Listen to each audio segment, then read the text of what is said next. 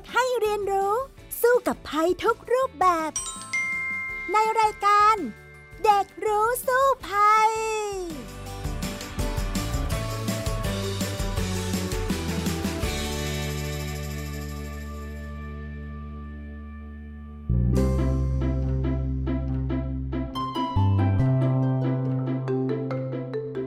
สวัสดีค่ะคุณผู้ฟังคะต้อนรับเข้าสู่รายการเด็กรู้สู้ภัยในวันนี้กับพี่ดารินกำเนิดรัฐ และน้องแท็ทีพบเกรียงปริญญากิจค่ะ สวัสดีค่ะน้องแท็คะสวัสดีครับค่ะน้องแท็คะ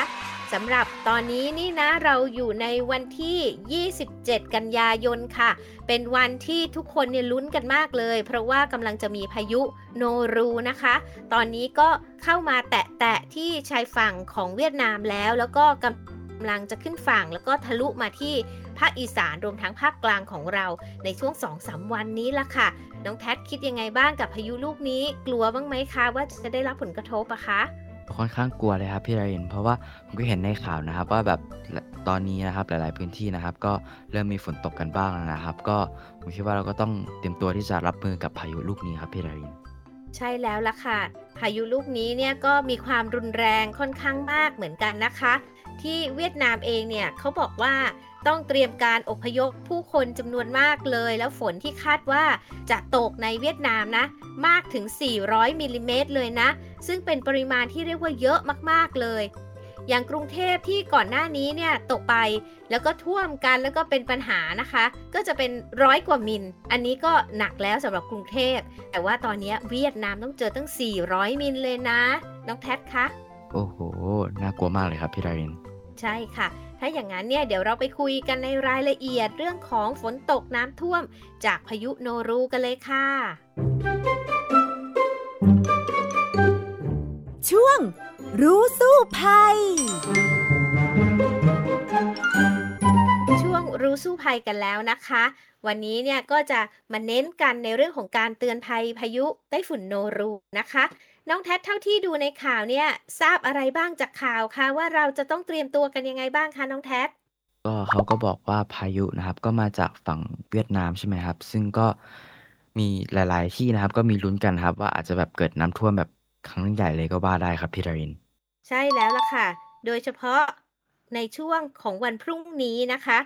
ก็คาดว่าพายุเนี่ยจะ เข้ามาทะลุทางฝั่งของเวียดนามแล้วก็ลาวเข้ามาในประเทศไทยค่ะ ก็เข้ามาทางฝั่งของภาคอีสานนะคะ ก็เลยทำให้กรมอุตุนิยมวิทยาเนี่ยประกาศเตือนภัยในพื้นที่ของภาคอีสานเนี่ยหลายจังหวัดเลยนะคะน้องแท็แต่จริงๆนะคะ จากที่พี่ดารินดูแบบจำลองของน้ำฝนนะว่าจะมีน้ำฝนเยอะขนาดไหนเนี่ยอย่างที่เราทราบว่าเวียดนามเนี่ยเขาคาดว่าจะถูก ฝนเนี่ยพามาตั้ง 400 มิลใช่ไหมคะ แต่ของภาคอีสานเราเนี่ยก็คาดว่าประมาณ 200 มิลลิเมตรเลยนะคะ ซึ่งก็เป็นปริมาณที่เยอะมากเลยเยอะกว่าที่น้ำที่ท่วมกทมครั้งที่แล้วอีกนะ ที่ในช่วงหลาย ๆ ครั้งที่ผ่านมาในช่วงฤดูฝนปีนี้ค่ะ โดยจังหวัดในภาคอีสานเนี่ยที่พี่ดารินดูในแบบจำลองนะก็จะเห็นว่าแทบจะทั่วทุกจังหวัดในภาคอีสานเลยที่จะได้รับผลกระทบ แต่ที่หนักมาก ๆ เนี่ย กรมอุตุนิยมวิทยาเขาก็เตือนนะว่าพรุ่งนี้ให้เตรียมตัวรับมือให้ดี มีทั้งลมแรงมากนะคะ ต้นไม้หักโค่นหลังคาปลิวได้ ฝนตกหนักมากด้วย แล้วก็จะทำให้เกิดน้ำป่าไหลหลาก แล้วก็ดินโคลนถล่มตามมาได้ ในวันพรุ่งนี้ จังหวัดที่ต้องระวังมากๆ ก็คือสกลนคร นครพนม ชัยภูมิ ขอนแก่น กาลสินธุ์มุกดาหาร มหาสารคามร้อยเอ็ดยะโสธรอำนาจเจริญ นครราชสีมา อุบลราชธานีบุรีรัมย์สุรินทร์ศรีสะเกดนะคะ อันนี้ก็เป็นจังหวัดที่คิดว่าแนวของพายุเนี่ยจะเข้ามาแต่ช่วงที่หนักมากากเนี่ยจะเป็นแนวของอีสานใต้นั่นเองนะ ก็ให้คิดว่าตั้งแต่โคราชไปจนถึงอุบลเลยแหละ ที่จะต้องรับภาระหนักกับพายุฝนที่จะเข้ามาก่อนในวันพรุ่งนี้ล่ะค่ะ น้องแท็เองเนี่ยเคยเจอกับฝนตกหนักๆที่เป็นพายุลักษณะนี้บ้างไหมคะ คิดยังไงบ้างกับเรื่องนี้คะ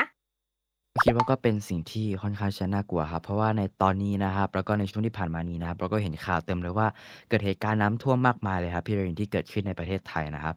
ซึ่งส่วนตัวผมก็คิดว่าสำหรับเหตุการณ์ครั้งนี้ก็ค่อนข้างน่ากลัวครับ เพราะว่าแบบก็เป็นพายุที่แบบมาค่อนข้างหนักมาก แล้วก็หลาย ๆ ที่ก็เริ่มออกมาเตรียมตัวกันแล้วบ้างนะครับสำหรับบางพื้นที่นะครับ ส่วนตัวผมก็มองว่าเราก็ต้องเตรียมตัวครับ เพราะอย่างวันนี้นะครับ ตอนเช้าเนี่ยครับ ตอนผมออกจากบ้านครับ ก็แบบโอ้โฮฝนก็ตกหนักมากนะครับ ก็ตกแบบไม่คิดอะไรครับ จะตกก็ตกครับพี่ดาริน แล้วก็แบบในตอนนี้นะครับ พื้นที่ที่ผมอยู่เมื่อกี้ก็มีตกไปแล้วนิดหน่อยด้วยนะครับ พี่ดาริน ค่ะ พี่ดารินเองเนี่ยก็มีฝนตกหนักแถวแถวบ้านเหมือนกันนะคะ ซึ่งฝนที่ตกอยู่ในตอนนี้ไม่ใช่พายุโนรูนะคะ เพราะว่ายังมาไม่ถึงในบริเวณของกรุงเทพและปริมณฑลนะคะ แต่ว่าเป็นฝนที่มาจากร่องฝนนะคะที่ตกลงมาค่ะ ซึ่งสิ่งที่น่ากลัวตอนนี้ก็คือว่าเราอะมีน้ำท่วมกันอยู่แล้วในหลายพื้นที่โดยเฉพาะในภาคอีสานเนี่ยหลายจังหวัดเขาท่วมอยู่แล้วนะจากฝนที่ตกลงมาก่อนหน้านี้ แล้วทีนี้เนี่ยพอพายุเข้ามาอีกเนี่ยมันก็จะยิ่งทำให้เกิดสถานการณ์รุนแรงยิ่งขึ้น ในหลายพื้นที่ที่มีฝนตกหนักอยู่แล้วอะค่ะ โดยปีนี้เนี่ยเรียกว่าเป็นปีเปียกหรือว่าเป็นปีลานิญานะก็เลยทำให้เกิดมีฝนมากกว่าปกติ ค่าเฉลี่ยของประเทศนะคะมีฝนมากกว่าค่าเฉลี่ยถึง 17%นะคะภาคเหนือเนี่ยรู้ไหมว่ามากกว่าค่าเฉลี่ย 16%ค่ะ ภาคตะวันออกเฉียงเหนือหรือว่าภาคอีสานเนี่ยมากกว่าค่าเฉลี่ยไปแล้ว 12%แล้วก็ภาคกลางเนี่ยมากกว่าค่าเฉลี่ยไปแล้ว 19%อันนี้ก็ถือว่าเป็นปริมาณที่เรียกว่ามีฝนฉ่ำน้ำอยู่แล้ว เยอะมากแล้วในพื้นที่ของทุกๆ ภาคของประเทศไทยเนาะแล้วทีนี้พอพายุตัวนี้เข้ามาแล้วก็ส่งผลกระทบ ในภาคเหล่านี้เนี่ยก็ยิ่งจะซ้ำเติมทำให้เกิดสถานการณ์น้ำท่วมไปอีก และที่น่ากลัวก็คือว่าหลังจากวันพรุ่งนี้ไปเนี่ยพายุก็จะเคลื่อนตัวเข้ามาสู่ภาคกลาง แล้วก็กรุงเทพและปริมณฑลด้วยนะคะ ก็จะทำให้เกิดน้ำที่ตกหนักอีก มีฝนตกหนักนะคาดว่าร้อยมิลขึ้นไปเลยล่ะค่ะสำหรับกรุงเทพปริมณฑลฉะนั้นสถานการณ์ที่เราจะเห็นมาก่อนหน้านี้ว่าอุ๊ยมี ฝนตกหนักแล้วก็น้ำท่วมรอระบายเนี่ยอาจจะเกิดขึ้นได้ในกรุงเทพปริมณฑลตั้งแต่สักประมาณค่ำๆวันพรุ่งนี้ต่อเนื่องไปจนถึงวันมะรืนนี้เลยนะคะ น้องแท็อันนี้ต้องเฝ้าระวังสำหรับสถานการณ์นี้แล้วล่ะค่ะ น้องแท็เนี่ยได้เตรียมตัวอย่างไรบ้างแล้วไหมคะสำหรับพายุฝนที่กำลังจะเข้ามาคะ โอ้โฮพอได้เห็นข่าวนะครับ แล้วก็ได้เห็นถึงสิ่งที่พี่ดารินได้พูดไปนะครับ ผมก็ค่อนข้างที่จะรู้สึกว่ากลัวนะครับ แล้วก็รู้สึกว่าต้องเตรียมตัวนะครับ ผมก็เตรียมตัวโดยการนี่แหละครับ อยู่บ้านนะครับ แล้วก็เดี๋ยวซื้ออาหารกักตุนไว้ครับ เพราะว่าน่าจะออกบ้านลำบากครับ เพราะว่าน้ำมันก็น่าจะท่วมหนักเลยนะครับ แล้วก็ผมนะครับก็พอเสร็จวันนี้ปุ๊บผมก็จะแบบเริ่มเคลียร์ตารางแล้วครับ ให้แบบวันพรุ่งนี้และวันมะรืนนี้นะครับ อยู่แค่ในบ้านอย่างเดียว แล้วก็แบบไม่ได้ไป ทำอะไรที่อื่นข้างนอก เพราะว่าแบบอย่างผมนะครับ ก็เคยแบบมีประสบการณ์เดินลุยฝนมาแล้วนะครับเดินลุยน้ำท่วมมาแล้วนะครับ ก็บอกเลยครับว่าไม่ชอบครับ เพราะว่ามันน่ากลัวมากเราไม่รู้ว่าแบบมันมีอะไรอยู่ข้างใต้น้ำบ้างนะครับ แล้วผมก็ไม่อยากที่จะเผชิญกับเหตุการณ์รถดับกลางทางเหมือนที่คนอื่นเคยเจอ แล้วก็แบบเหตุการณ์ต้องจอดรถทิ้งไว้ข้ามคืน แล้วก็เดินลุยน้ำลุยฝนแล้วก็เข้าบ้านมาอีกทีครับพี่ดาริน จริงค่ะ เป็นวิธีการเตรียมตัวที่ดีมากเลยนะคะสำหรับน้องแท็ที่น้องแท็เสนอมานะคะ ซึ่งพี่ดารินก็เสนอนะคะว่าในช่วงสองสามวันเนี้ยเป็นจังหวะดีมากที่คนกรุงเทพและปริมณฑลเนี่ยจะเตรียมตัวรับมือกับฝนตกหนักและก็น้ำท่วมที่อาจจะเกิดขึ้นได้ก่อน เวลาที่มันจะเกิดขึ้นเนาะฝนเนี่ยมันน่าจะตกประมาณ สักร้อยกว่ามิลขึ้นไปอยู่แล้ว ซึ่งก็น่าจะทำให้พื้นที่ที่เคยเกิดเหตุน้ำท่วม แล้วก็รถจมน้ำเนี่ยเตรียมตัวได้ก่อน อย่างเช่นถ้าเรารู้ว่านะคะว่ารถเราเนี่ยไปจอดอยู่ในที่ลุ่มต่ำหรือพื้นที่ที่มีความเสี่ยงเนี่ยเราก็สามารถย้ายรถไปจอดในที่สูงเอาไว้ก่อนได้ อย่างนี้เป็นต้นนะคะ แล้วก็การเดินทางเห็นด้วยกับน้องแท็เลยนะว่า หลีกเลี่ยงการเดินทางเลยค่ะในช่วง 2 วันนี้ เพราะว่าถ้าเกิดว่าฝนตกหนักแล้วก็น้ำท่วมขึ้นมาเนี่ยมันก็จะทำให้การจราจรเนี่ยเป็นอัมพาตนะทำให้เราเนี่ยเดินทางยาก ถ้าใครเนี่ยสามารถเรียนจากบ้านได้ก็เรียนจากบ้านก่อนนะ แล้วก็อาจจะอย่างน้องแท็เนี่ยน่าจะเรียนจากบ้านได้อยู่แล้วเป็นโฮมสกูลใช่ไหมคะ แต่ถ้าหากว่าสถานที่ทำงานต่างๆเนี่ย work from home ไปก่อนไหมสองวันนี้ที่เป็นวิกฤต จริง ๆ เราก็จะเห็นหน่วยงานต่างๆ ทั้งกทม ทั้งกรมชลประทานและหน่วยงานต่างๆ ที่เกี่ยวข้องเนี่ยเตรียมการรับมือกันอยู่อย่างเต็มที่เลยในเรื่องน้ำท่วมทั่วประเทศ ที่กำลังจะเกิดขึ้นอยู่ตอนนี้ แต่เอาจริง ๆ แล้วน่ะ เวลาที่พายุเข้ามา แล้วก็ฝนตกลงมาขังอยู่ในกรุงเทพปริมณฑลแล้วแล้วก็มันจะต้องระบายน้ำอีกต้องใช้เวลาในการระบายออกเนาะดังนั้นเนี่ยมันก็อาจจะเกิดสถานการณ์ไปอีก ถ้าหากว่าเราเตรียมพร้อมรับมือก็คืออยู่กับบ้านมีอาหารกักตุนไว้2-3วัน พี่ดารินก็คิดว่าอันนี้เนี่ยน่าจะเซฟเรากว่า และที่สำคัญนะ ถ้าหากว่าไม่เกิดเหตุการณ์เนี่ยก็ไม่เป็นไรนี่คะ เราก็ยังมีอาหารที่เก็บเอาไว้ใช้ตุนได้เหมือนกัน น้องแพทคิดว่าตอนนี้เนี่ยต้องตุนอาหารไว้บ้างไหมที่บ้านนะคะ?แน่นอนครับพี่ดารินทั้งที่ทำงานของผม แล้วก็ที่บ้านนะครับผมก็แบบรีบตุนอาหารไว้เลยครับ เพราะว่าช่วงนี้นะครับ เราไม่รู้ว่าจะเกิดอะไรขึ้นบ้างนะครับ น้ำก็อาจจะแบบท่วมกันได้เยอะค่อนข้างเยอะมากๆ ผมก็ทางบ้านของผมนะครับ ก็ได้เริ่มตุนอาหารไว้แล้วบ้างบางส่วนครับพี่ดาริน ใช่ค่ะน้องแท็ดคะพี่ดารินว่าการกักตุนอาหารเนี่ยก็ควรที่จะทำแต่พอดีด้วยนะคะ เราก็กะเอาว่าเราอาจจะออกจากบ้านไม่ได้สักสองสามวันในช่วงที่น้ำท่วมฝนตกรถติดนะคะ ฉะนั้นเนี่ยก็ตุนเอาไว้นิดหน่อยก็พอค่ะ เพราะว่าสถานการณ์นี้เนี่ยมันก็ยังไม่ได้ถึงจุดวิกฤตนะ เพียงแต่ว่า เเราก็จะรู้จากข้อมูลล่าสุดแล้วอะนะคะ จากแบบจำลองที่พี่ดารินไปเช็กตรวจสอบมากับนักวิชาการเนี่ยก็พบว่าแน่นอนจังหวัดที่จะได้รับความเดือดร้อนที่สุดก็คือภาคอีสานแทบจะเรียกว่าทั้งภาคเลยนะและอีกจุดหนึ่งที่จะฝนตกหนักมาก พอๆกับอีสานคือภาคตะวันออกทั้งภาค ตรงนี้เนี่ยเตรียมการรับมือให้ดี เพราะว่ามันจะมีฝนตกหนักมาก น้ำท่วมนะคะ ระดับ 200มิลลิเมตรเนี่ย ในพื้นที่เหล่านั้น ชาวบ้านเนี่ยเขาก็เล่าให้ฟังว่าหลายพื้นที่ที่ไม่เคยเกิดน้ำท่วม ก็อาจจะเกิดน้ำท่วมได้นะคะ และเขาก็ต้องแก้ไขปัญหาเฉพาะหน้ากัน อย่างเช่น ถ้าหากว่าเป็นรถมอเตอร์ไซค์เนี่ยไปติดน้ำท่วมเสียแล้วไม่รู้จะทำยังไงเนี่ยเขาถึงกับชักรอกนะ เอาเชือกมาชักรอกเอามอเตอร์ไซค์ห้อยไว้ตามกิ่งไม้ตามต้นไม้เลยนะ เพื่อให้พ้นน้ำนะคะ แล้วก็ถ้าหากว่าเป็นรถยนต์ไปติดอยู่ที่น้ำเนี่ย แล้วไม่รู้จะทำยังไงเนี่ยเขาถึงกับทำแพขึ้นมาค่ะ แล้วก็ค่อยๆล่องเอารถเนี่ยออกจากพื้นที่ไปขึ้นสู่ที่ปลอดภัย แต่นั่นเนี่ยเป็นสถานการณ์ฉุกเฉินนะถ้าเป็นไปได้เนี่ยค่ะเราก็ย้ายสิ่งเหล่านี้สิ่งของที่มีค่าเอาไปไว้ที่สูงก่อน ก็น่าจะดีกว่าเหตุการณ์ฉุกละหุกแบบนั้นจริงไหมคะ?ถ้าหากว่าเกิดขึ้นกับน้องแพทเนี่ยน้องแพทจะทำอย่างไรล่ะคะ?ผมนะครับก็เคยเป็นคนที่ ประสบกับปัญหา เคยโดนน้ำเกือบท่วมรถครับพี่ดรินตอนนั้นนะครับ ผมก็กำลังกลับจากที่ทำงานออฟฟิศของคุณพ่อนะครับกำลังกลับถึงบ้านนะครับ ตอนนั้นเนี่ยครับระหว่างทางกลับบ้านฝนก็ตกหนักมากๆ น้ำก็ท่วมเยอะมากเลยครับพี่ดรินแล้วตอนนั้นผมก็มองไปรถมอเตอร์ไซค์ข้างๆ รถยนต์ข้างๆ นะครับ ผมก็เห็นเลยนะครับ ว่าแบบรถหลายๆ คันก็เริ่มไปไม่ติดนะครับ มอเตอร์ไซค์ก็สตาร์ตไม่ติดแล้ว น้ำเข้าเครื่องยนต์ รถบางรถที่แบบมันไม่ มันล้อมันไม่ได้ใหญ่มากเตี้ย ๆ เนี่ยครับ โดนน้ำซัดเข้าไปในท่อ เครื่องยนต์ก็พังหมดนะครับ พ่อผมนะครับก็ให้คำแนะนำครับว่าแบบวิธีการที่เราจะโดนเดินทางเนี่ย ก็คือพ่อก็บอกให้ไปในที่ที่น้ำมันตื้น ๆ ก่อน ไม่ให้น้ำแบบมัน เข้าเครื่องยนต์เข้าท่อเยอะ เพราะว่าแบบมันจะไม่ดีต่อสุขภาพของรถครับ แล้วก็พ่อก็บอกให้ปิดแอร์ครับ เพราะว่ามันจะดึงอากอากาศจากข้างนอกเข้ามาด้วยพ่อก็ให้ผมปิดแอร์แล้วก็เปิดหน้าต่างแทนนะครับ แล้วก็แบบระวังเปิดหน้าต่างแบบแง้มๆครับ ถ้าเปิดหมดนะครับ ฝนเข้ารถพอดีนะครับ น้ำท่วมเยอะกว่าเดิมนะครับ ผมก็ค่อยๆทำตามคำแนะนำของพ่อครับ แล้วก็พอมันตกหนักมากๆนะครับ พ่อก็เริ่มหาที่ที่ที่เป็นที่เนินอะครับ แบบที่แบบพื้นที่มันสูงๆครับ เพื่อที่จะได้จอดรถไว้ตรงนู้นแล้วก็พอเรา จอดไว้ตรงนู้นปุ๊บนะครับ มันก็ทำให้แบบรถของเรานะครับ ปลอดภัยขึ้นนะครับ เพราะว่าน้ำมันไม่สูงเกินไปที่จะเข้าเครื่องยนต์ครับพี่ดารินซึ่งอันนี้ผมมองว่าเป็นสิ่งที่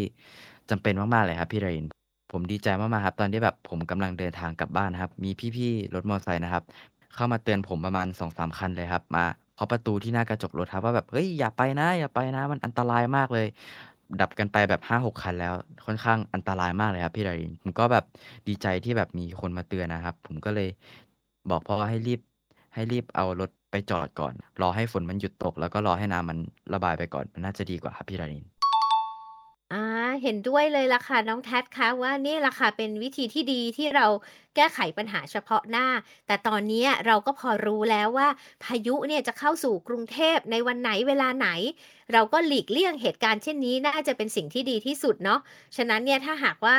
ไม่เอารถเนี่ยออกไปเสี่ยงภัยเนี่ย ก็น่าจะเป็นสิ่งที่ดีที่สุด แล้วก็ถ้าหากว่า บ้านเราอยู่ในพื้นที่ลุ่มต่ำ มีความเสี่ยงที่ เอ๊ะ น้ำจะมาท่วมที่รถได้ อย่างเงี้ย ก็ย้ายรถไปไว้ที่สูงก่อนสักวันสองวันค่ะ พอเหตุการณ์มันสงบแล้วก็เอากลับมาใช้ พี่ดารินก็แนะนำว่าอันนี้น่าจะเป็นหนทางที่ดีที่สุดที่จะทำให้เรานั้นเนี่ยรอดปลอดภัยจากน้ำท่วมจากพายุโนรูที่กำลังจะเข้ามาจริงไหมล่ะคะน้องแท็ดครับพี่ดารินก็ตอนผมจำได้เลยครับว่าตอนที่แบบผมเจอน้ำท่วมนะครับ ผมก็ค่อนข้างตกใจจริงๆครับพี่ดารินแล้วก็ตอนนั้นผมจำได้เลยว่าผมก็ เอารถไปจอดเหมือนกันครับ แบบไม่ได้เอารถกลับบ้านนะครับ แล้วก็เลือกที่จะเดินทางโดยรถเมล์แล้วก็ฝ่าลุยน้ำไปพร้อมกับน้องๆสองคนแล้วก็พ่อกับคุณพ่อครับ เป็นอะไรที่สนุกมากเลยครับพี่ดารินก็ตอนนั้นผมก็เห็นว่าแบบฝนมันก็ตกหนักมากน้ำมันก็ท่วมแบบหนักมากเลยครับพี่ดารินผมกับคุณพ่อก็เลยตัดสินใจที่จะเอารถไปจอดที่ตลาดแถวบ้านครับ แล้วก็หลังจากนั้นระหว่างที่รอนะครับ ดีที่ แถวแถวบ้านนะครับมีตลาดใช่ไหมครับและในตลาดก็มีร้านหมูกระทะครับตอนนั้นผมก็กินปิ้งย่างรอฝนตกไปครับ แล้วพอแบบฝนมันเเริ่มสงบลงสักพัก ผมก็เริ่มเดินลุยน้ำแล้วก็ฝ่าน้ำไปนะครับ แล้วก็เข้าบ้านสำเร็จครับพี่ดารินประมาณนี้เลยครับ รู้สึกว่าเป็นชีวิตผจญภัยมากเลยนะคะ น้องแท็สำหรับน้ำท่วมที่น้องแท็ต้องเจอนะ แต่ว่าในช่วงที่พายุเข้าเนี่ยมันอาจจะหนักกว่าครั้งนั้นที่น้องแท็ได้เจอมาแล้ว ฉะนั้นเนี่ย แนะนำว่าอย่าเอารถออกไปเลยดีกว่านะคะ เสี่ยงภัยมากเลย เราอาจจะนั่งปิ้งหมูกระทะอยู่บ้านก็ได้นะ ดูฝนตก สักวันสองวันก็น่าจะทำให้เราเบาใจลงกว่าเดิมได้เยอะเลยนะคะ น้องแท็คะใช่เลยครับพี่ไดรินผมเห็นด้วยมากๆครับว่าแบบอย่าออกไปเสี่ยงข้างนอกเลยครับ เพราะว่าตอนนี้คือแบบเราไม่สามารถคาดเดาสถานการณ์ได้เลยครับว่าจะตกหนักไหมจะตกเบาหรือตกหนักนะครับ ประมาณนี้เลยครับพี่ไดริน ใช่ค่ะ โดยเฉพาะกรุงเทพมหานครนะคะ ในช่วงเดือนเนี้ยที่ผ่านมาเดือนกันยายนเนี่ยค่ะ ล่าสุดพี่ดารินเพิ่งได้ไปสัมภาษณ์ ท่านผู้ว่าชัดชาติด้วยนะแอบไปชนหมัดกับท่านเล็ก ๆ มาแล้วนะน้องว้าวแคทคนดังนะคะ แล้วก็ได้ถามท่านผู้ว่าค่ะ พี่ดารินได้ถามท่านผู้ว่าด้วยนะคะว่าโอ้เอ๊ะ เรื่องของสถานการณ์ ฝนในกรุงเทพเนี่ยเดือนนี้มันเป็นยังไง ท่านผู้ว่าก็เลยเล่าให้ฟังนะคะว่า เชื่อไหมว่าในเดือนกันยายนเนี่ยฝนตกหนักในกรุงเทพเนี่ยมากกว่าค่าเฉลี่ยไปแล้วมากถึง 150%เลยนะ คือเยอะมากๆเลยเกินกว่าเท่าตัวอีกอะน้องแท็ฉะนั้นเนี่ยพอพายุมากระหน่ำซ้ำ เติมอีกเนี่ยสถานการณ์ก็น่าจะไม่ค่อยดีนักหรอกค่ะ ฉะนั้นเนี่ยทางที่ดีเราเตรียมพร้อมบ้านเราไว้ก่อน เตรียมพร้อมทุกสิ่งทุกอย่างให้พร้อมเนี่ยก็น่าจะทำให้เราเนี่ยอยู่กับบ้านได้อย่างปลอดภัยมากยิ่งขึ้น ใช่ไหมคะน้องแท็คะใช่ครับพี่ไดรินเห็นด้วยเลยครับเอาละค่ะ เราคุยกันมาเยอะแล้วในเรื่องของพายุโนรู เดี๋ยวเราไปสู่ช่วงสุดท้ายของรายการกันค่ะ ช่วงรู้แล้วรอดนะคะ ช่วง รู้แล้วรอด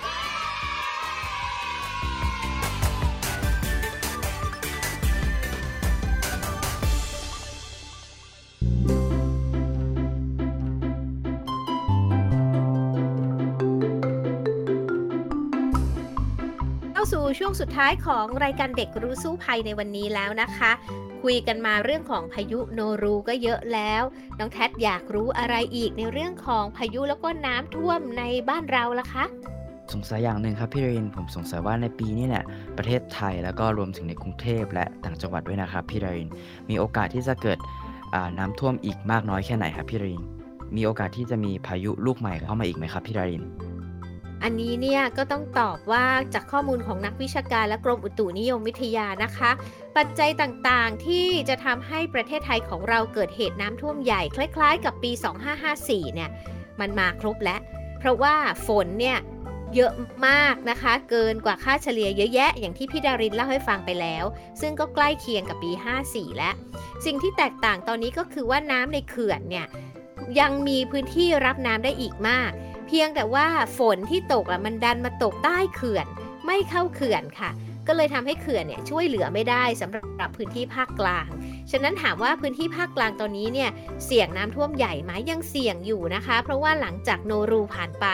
เราต้องดูด้วยนะว่าโนรูพาน้ำมาเยอะแค่ไหนมาท่วม ภาคอีสาน ภาคกลาง แล้วก็ภาคตะวันออกนะคะ ภาคใต้อาจจะโดนหางเลขนิดหน่อยที่จะมีฝนตกหนักด้วย ทีนี้ หลังจากนี้เนี่ยกรมอุตุนิยมวิทยาก็ยังบอกว่าประเทศไทยเนี่ยปีนี้คาดการณ์ว่าจะมีพายุเข้ามา 2 ลูก โนรูปเป็นเพียงลูกแรกเท่านั้นเองค่ะน้องแทดอาจจะมีพายุอีกตัวหนึ่งก่อตัวขึ้นมาแล้วก็เข้ามาอีก เพราะว่าช่วงนี้ของปีอะก็คือ กันยาต่อตุลาเนี่ยพายุจะกดต่ำค่ะ แล้วก็มักจะวิ่งเข้ามาสู่ประเทศไทยของเรา ทีนี้ตอนนี้เราก็มีน้ำเยอะอยู่แล้วน้ำท่วมอยู่แล้ว แล้วถ้าเกิดเร็วๆนี้ มีพายุก่อตัวขึ้นอีกลูกนึง แล้วก็วิ่งเข้ามาด้วยแล้วก็โอ้โห อันนี้ต้องเตรียมการรับมือกับน้ำท่วมใหญ่กันแล้วนะคะ ต้องถามน้องแท็ดบ้างแล้วล่ะว่าถ้าหากว่าเกิดเหตุจริง ๆ มีพายุกระหน่ำมาซ้ำเติมโนรูเข้าไปอีก แล้วเกิดเหตุน้ำท่วมใหญ่ขึ้นเนี่ย น้องแท็ดจะทำยังไงล่ะคะ เตรียมเรือดีไหมครับพี่ดาริน จริงๆ แล้วเราต้องประเมินความเสี่ยงตัวเองแล้วนะคะว่าเอ๊ะถ้าหากว่าเรามีความเสี่ยงน้ำท่วมใหญ่บ้านของเราจะท่วมไหม และถ้ามันจะท่วมเราจะทำยังไง เราจะต้องรับมืออย่างไร เราจะสู้ไหม เราจะกระสอบทรายกั้น แล้วก็สูบน้ำออกสู้กับน้ำไหม หรือว่าถ้าคิดว่าสู้ไม่ได้ ซึ่งที่แนะนำนะว่าถ้าน้ำสูงเกินกว่า 1 เมตรอย่าไปสู้เลยค่ะสู้ยาก ก็ต้องปล่อยให้ท่วม ถ้าปล่อยให้ท่วมแล้วข้าวของที่มีในบ้านทำยังไง รถมีทำยังไง อันเนี้ยทุกคนเนี่ยจะต้องประเมินความเสี่ยงของตัวเองและ ว่าจะทำอย่างไรบ้าง ถ้าหากว่าเกิดเหตุการณ์ที่เลวร้ายที่สุด ฉะนั้นเนี่ยตอนนี้สิ่งที่เรายังต้องเฝ้าระวังก็คือความเสี่ยงที่อาจจะเกิดน้ำท่วมใหญ่ขึ้น บ้านเราที่ไม่เคยถูกน้ำท่วมก็อาจจะท่วมได้ และเรามีความเสี่ยงอะไร แล้วเราจะรับมือกับมันยังไง ถ้าหากว่าเราเตรียมตัวให้พร้อมเราคิดไว้ก่อน พอเกิดเหตุเราก็ไม่ตื่นตระหนกแล้วเราก็จัดการได้ ก็จะลดความสูญเสียได้นะคะ อันนี้เป็นสิ่งหนึ่งเลยที่พี่ดารินเรียนรู้มาจากปีที่น้ำท่วม 2554 หลายคนที่ติดตามข่าวสารแล้วก็เตรียมพร้อมรับมือเตรียมตัวเองไว้ก่อน ล่วงหน้าเนี่ยพอเกิดเหตุการขึ้นความเสียหายเขาน้อยค่ะ แล้วก็เรียกว่ารอดมาได้ก็เพราะการเตรียมตัว ดังนั้นตอนนี้คงต้องระวังแล้วก็เตรียมตัวให้พร้อมกับน้ำท่วมที่อาจจะ ตามมาอีกได้นะคะ น้องแท็ดคะใช่เลยครับพี่ดารินเห็นด้วยมากๆครับว่าแบบถ้ายิ่งน้ำท่วมหนักๆแบบสูงเกินกว่า 1 เมตรเนี่ยคงสู้ยากมากเลยครับพี่ดารินเพราะว่าแบบน้ำต่างๆเนี่ยครับมันก็ค่อนข้างที่จะท่วมมาแหละหนักมากนะครับ เราก็ต้องเตรียมตัวไว้ล่วงหน้าเลยครับพี่ดารินในการตุนอาหารในการที่เราจะเอากระสอบทรายมากั้นในการที่เราจะแบบสำหรับบ้านที่แบบ สูงๆก็อาจจะรอดไปนะครับ แต่ว่าบ้านที่เตี้ยๆก็อาจจะแบบเป็นสิ่งที่น่ากังวลเป็นอย่างมากครับว่าน้ำจะเข้ามาที่บ้านนะครับ ก็เป็นสิ่งที่ต้องเฝ้าระวังกันเป็นอย่างมากเลยครับพี่ดรินใช่ค่ะ ก็สำหรับบ้านที่อาจจะสู้ไม่ได้น้ำท่วมสูงเนี่ยอาจจะต้องยอมเขานะ แล้วก็ปล่อยให้เขาไหลผ่านไปให้เร็วที่สุด อันนั้นก็จะเป็นทางออกที่ดีที่สุดค่ะ เอาละค่ะ วันนี้เวลาของรายการเด็กรู้สู้ภัย หมดลงแล้วนะคะ หวังว่าทุกคนจะปลอดภัยจากพายุโนรูนะคะ ส่งกำลังใจไปให้พี่น้องชาวอีสานและก็ภาคตะวันออกด้วย รวมทั้งคนในภาคกลาง กรุงเทพและปริมณฑลก็ขอให้เตรียมตัวให้พร้อม รับมือในอีก2วันข้างหน้านี้ ขอให้ทุกคนปลอดภัยนะคะ สวัสดีค่ะสวัสดีครับ ติดตามรายการได้ทางเว็บไซต์และแอปพลิเคชันของไทย PBS Podcast Spotify SoundCloud Google Podcast Apple Podcast และ YouTube Channel ไทย PBS Podcast Thai PBS Podcast. View the world via the voice.